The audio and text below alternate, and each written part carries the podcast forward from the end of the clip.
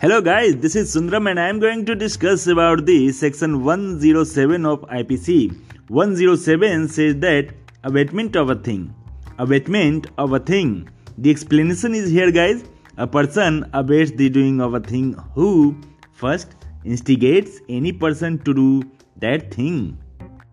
Or secondly, engages with one or more other person or persons in any conspiracy for the doing of that thing if an act or illegal omission takes place in pursuance of that conspiracy and in order to the doing of that thing or thirdly intentionally adds by any act or illegal omission the doing of that thing the explanation first is here, guys.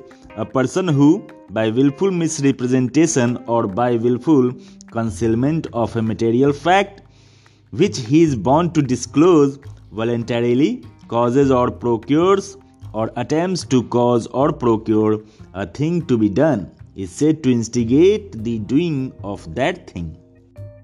The illustration of a section is here, guys. A. A public officer is authorized by a warrant from a court of justice to apprehend Z.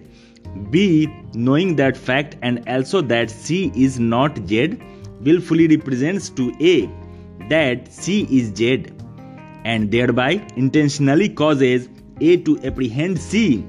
Here B abets by instigation the apprehension of C.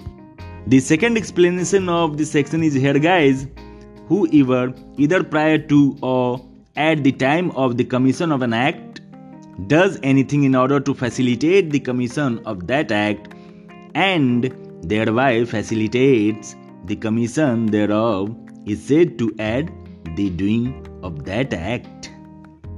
Here is the important note of the topic is guys a priest who solemnized an illegal marriage intentionally and thereby facilitated such marriage to take place was held liable for abetment by adding EMP versus UMI 1882 6 Bombay 126.